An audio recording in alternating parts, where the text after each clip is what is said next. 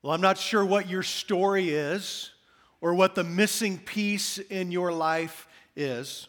But today we start a new series called Skeptics Wanted.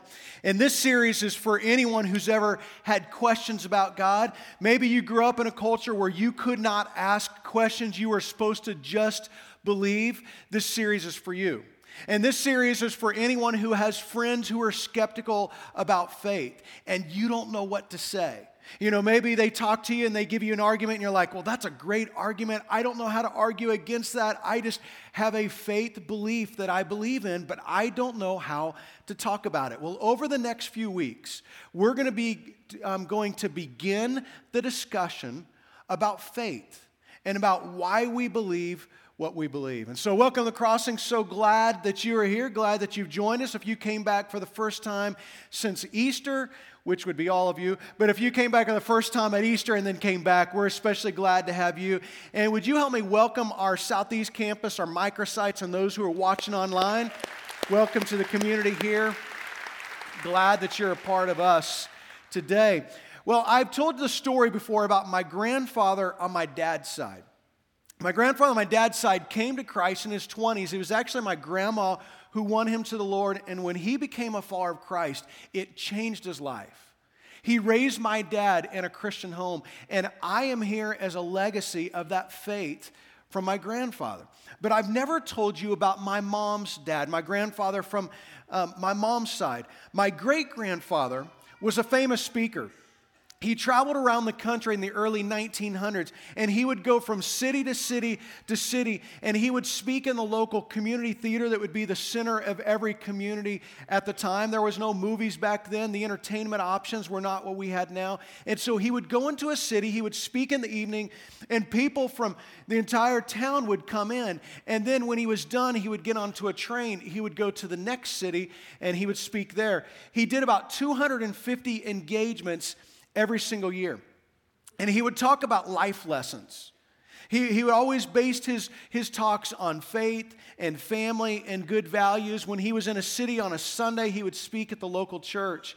And he gave his most famous speech over a thousand times. His most famous talk, it was called Lightning and Toothpicks. I actually have a copy of the original talk that he gave a hundred years ago. My initials, I was named after, uh, my initials were named after my great grandfather. His son, my grandfather, grew up in a home of faith. And this is his Bible right here. This is my grandfather's Bible. And as you look at my grandfather's Bible, he would he would begin to read it and he would always mark the date that he read different sections. Like you begin in Genesis, and there's a, there's a date that says November 23rd, 1922. And then every time he would read, every day he would read, he would write the dates that he read that. Well, as I begin to look closer to his Bible, I begin to see that it was revealing some doubts in him. He was starting to wrestle with his faith. And in the back of the Bible is a section where there's some study questions. And at the very beginning, he has fear and he has a definition for fear. He says, being ashamed of not doing your Sunday school lesson. Something was going on in him as he began to have these doubts. And as you read further into the Bible, into these study guides, there was one particular page where it said that, uh, that God's word should be as much of our daily lives as our meals. And this is what he writes He says, Which God? And then later on, it talked about that the tree of the knowledge of good and evil. You know, the, the tree that was in the garden. You remember God said, You can eat of all the other trees, but this tree you cannot eat from. He writes there, he just says, How illogical. And then in this section where, where it talks about that God knows everything about us, he just writes, no, he doesn't know it. And then later on, it says that without the, the covering, that we can't provide a covering for our own sin. And then he just writes in the margin that what's the use then? What's the use? And then finally, it says that without the shedding of blood, there's no remission of sins, there's no forgiveness of sins. And he just says, no, no, never. He eventually walked away from God. And to our knowledge, he never came back. We don't know if he ever came back to faith. And maybe you have a story in your family like that, or maybe that's your story. Maybe that's, that's your story. See, in those days, it was pretty unusual to walk away from God. But today, a significant percentage of our country is disconnecting from religion. There was an article in CNN.com about a year ago where they talked about the world's fastest growing religion, and it's a group called the nuns. Now, I'm not referring to the Catholic nun who taught your third grade class. This is Nones, N O N E S. It refers to those who have no faith affiliation at all. And where this comes from is like when you take a survey and it says, What's your faith affiliation? This is all the people who mark none, that there's no faith affiliation that they belong to at all. Well, 10 years ago, 16% of people, of Americans, said they had no faith affiliation. Today, that number is 23%. So almost one out of every four people say that they have no faith affiliation. So when you're at work, when you're out in the community, when you're in your neighborhood, almost one out of four of those people say they have no faith affiliation at all. Just a few generations ago, 85% of Americans claimed to be followers of Christ. And of the millennial generation, that number has dropped to 56%. And the majority of the Nones were part of the Christian faith at one time but they are leaving in record numbers. Barna Research Institute has done a lot of research on this, and they said that the number one reason that millennials are leaving is because, quote, the church is not a safe place to express their doubts, which means it is the church's fault. It is people who do what I do for a living. We are partially to blame for this. Because the majority of millennials don't have a problem with Jesus, they have a problem with religion, they have a problem with the church. So let me tell you the goal today. Let me tell you the goal today. Today is not meant to answer all of your questions. You're not going to leave here today and be able to convince your coworker that God exists. My goal is to begin the discussion, want to begin building this foundation and to prompt you towards whatever is your next step in your life. Over the years, I have heard and read a lot of stories of people who walked away from Christianity. I think I've heard almost every single story of people who told me why they have left the faith. And there's a lot of reasons why people step away from God. But what I have never heard is a story of someone who stepped away from Christianity that had anything to do with Christianity. Now, I'm not saying they don't exist, I've just never talked to them.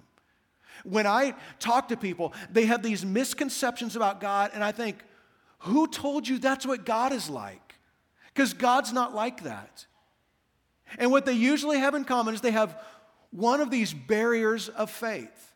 They have one of these barriers of faith that's got in the way of their relationship with God, and they have this, this misconception about what God is like. And I have three of those. There might be more, but I've kind of categorized these into to three categories. The first one is an intellectual barrier. That maybe you grew up in church, and when you went away for, to college, it eroded your faith. That the professor got up and suggested that only science can reveal truth. That if something can't be explained by the five senses, if you can't touch it, see it, smell it, then it's not truth. It's just conjecture or it's just fantasy. Some say that, that religion is for the weak minded, that it's just this crutch, it's this imaginary friend that you've made up to kind of get through the day, and that the universe is just random chance. It's a product of random chance. God cannot be seen, and so therefore, this thinking is is that there's no concrete evidence for the existence of God. Maybe you grew up in a culture that says, don't ask questions, disbelieve. But our faith, if it can't hold under the microscope of science, then we should just pack it up and go home. Because science should be a tool to help us understand faith, and faith should be a tool that helps us understand science. Because truth is truth. But for a lot of people, there is this intellectual barrier to faith. And maybe that has been your barrier over the years. It's just something just didn't add up for you. Here's a second barrier it's an emotional barrier. It's an emotional barriers. It's people who wrestle with questions like, how can God be a good God when there's suffering in this world? Or they look at other Christians and they say, you know, so many Christians are hypocrites. How can I be around them? And I'm just say, there's always room for one more. I mean, just join us. There's always room for one more hypocrite.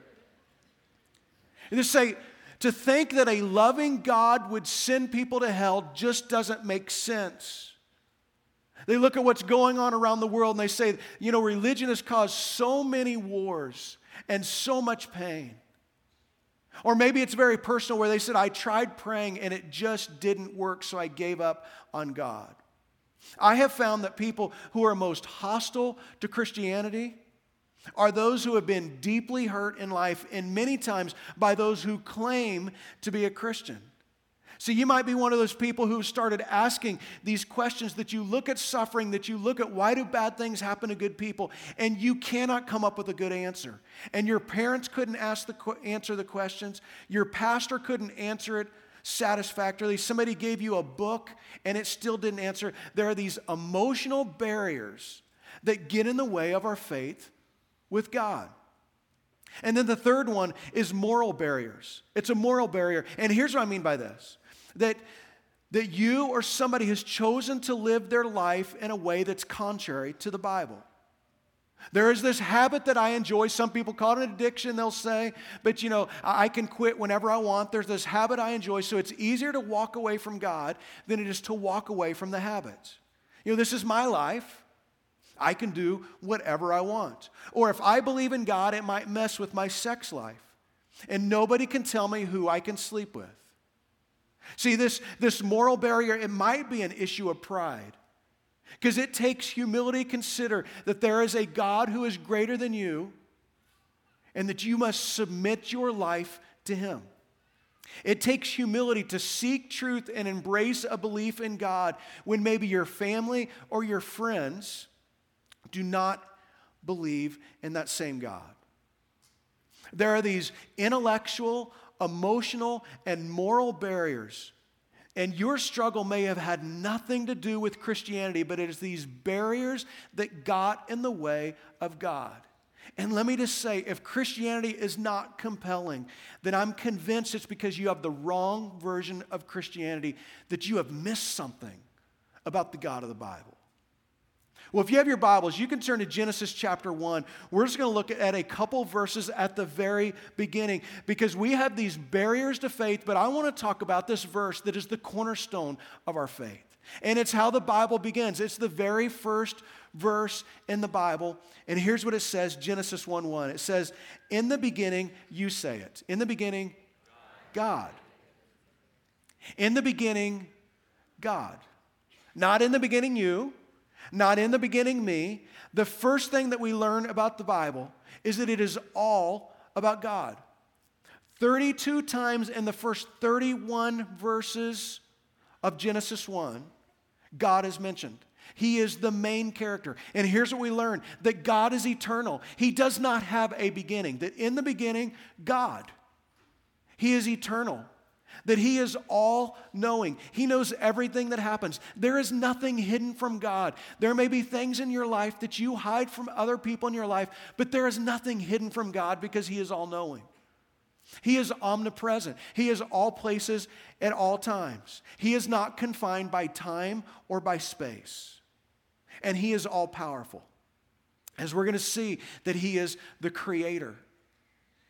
It goes on to say, it says, In the beginning, God created the heavens and the earth. The Hebrew word for created is bara.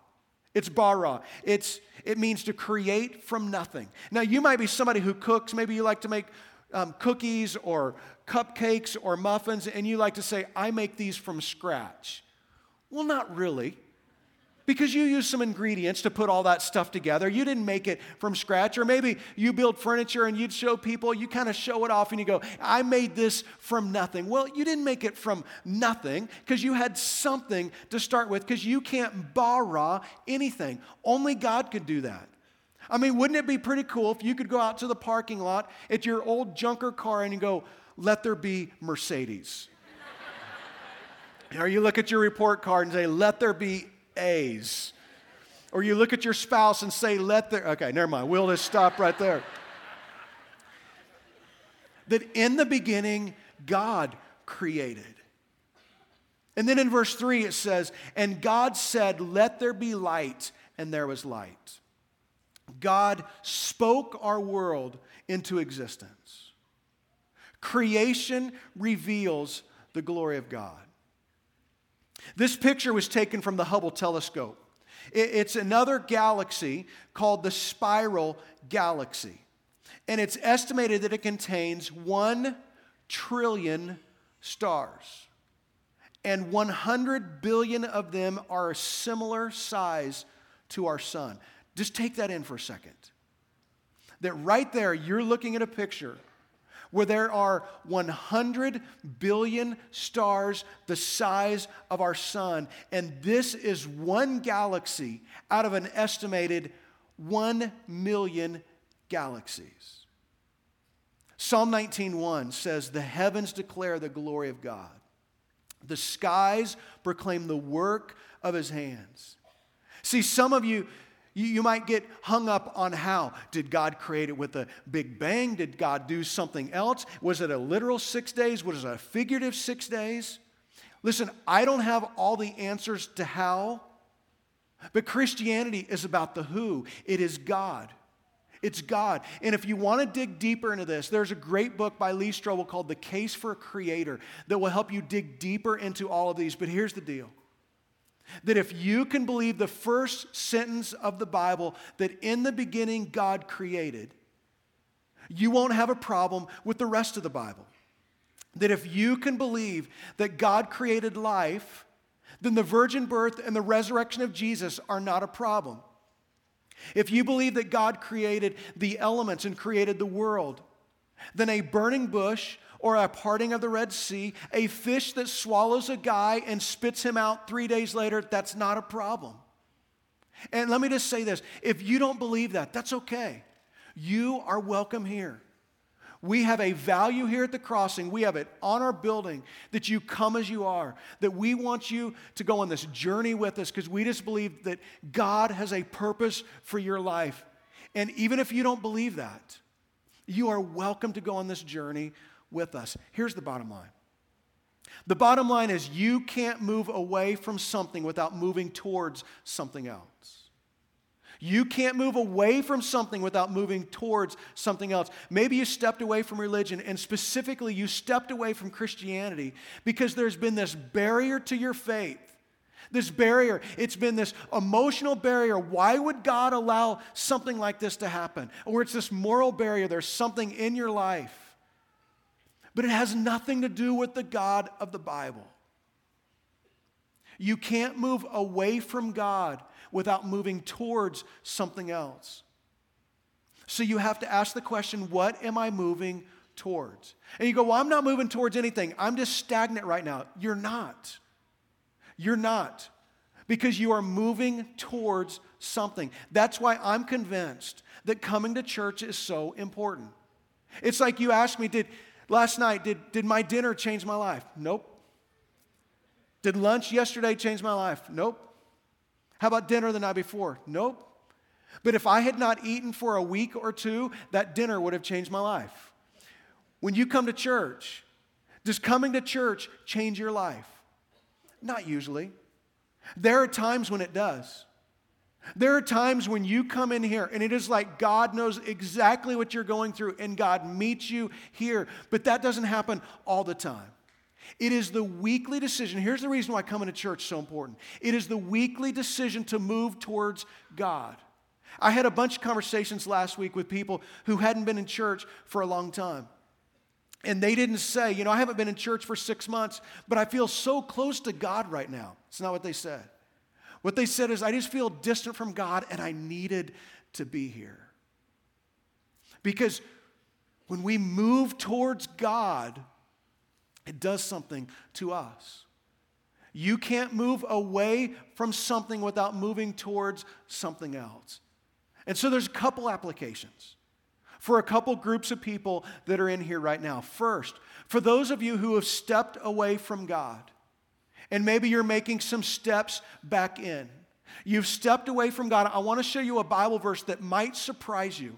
It actually is a Bible verse where Jesus is answering the question, What is the greatest commandment? It's out of Matthew 22 37. And Jesus says this Jesus says, Love the Lord your God with all your heart, with all your soul, and look at this, and with all your mind. That God wants you to have an intellectual faith. And at the crossing, we are passionate about you using your mind to love and to know God. We have an environment here called Alpha. Alpha is for anybody who has some of these questions that you're wrestling through. This environment, it starts on Tuesday nights right here on our campus. We do three of these a year.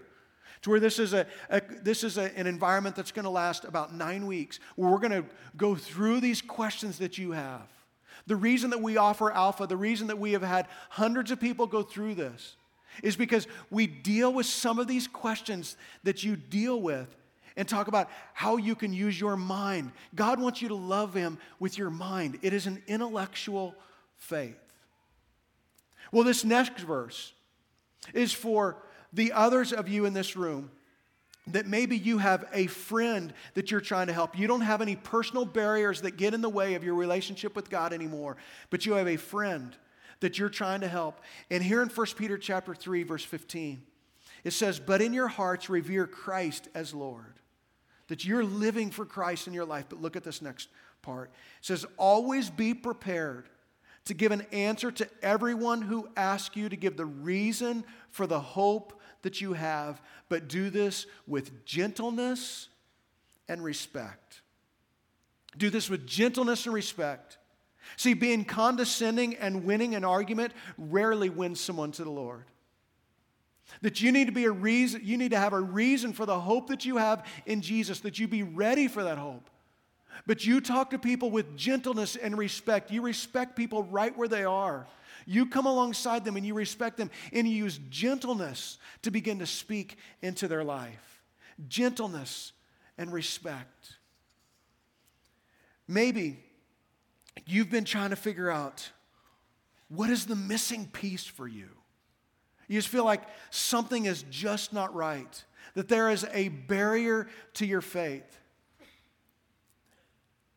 And what I want to begin to, to push you on is there is a barrier to faith that has nothing to do with the God of the Bible.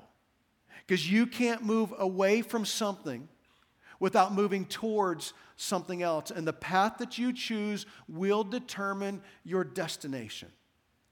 Richard Dawkins is a, is a famous atheist, and he has written a bunch of best selling books. And one of his books, called The God Delusion, he tries to explain natural selection. This is the term that was popularized by Darwin. Natural selection is what is responsible for all life after the first life, this process of evolution. Now, he begins to explain it. The first time I heard this quote from his book, I thought, is he making fun of this? And he's not. He's trying to bring emotion to it. Now, let me read you just this section in his book where he says this. He says, Think about it.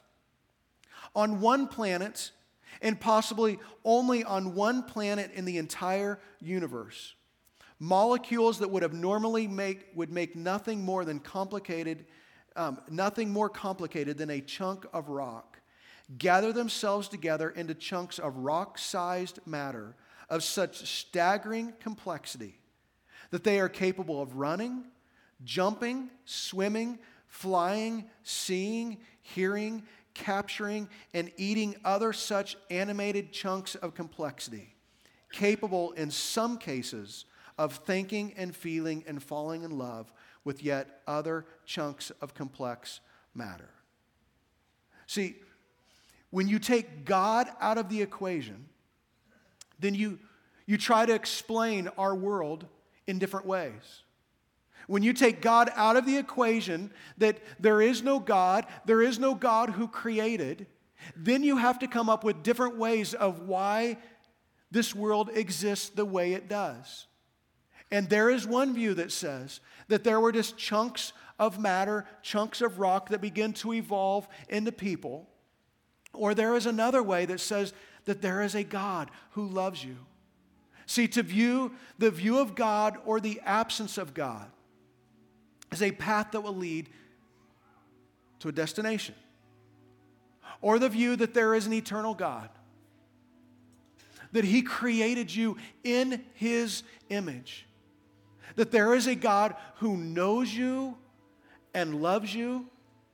There is a God who wants to have a relationship with you. That God has a purpose for your life. That will lead you down a different path.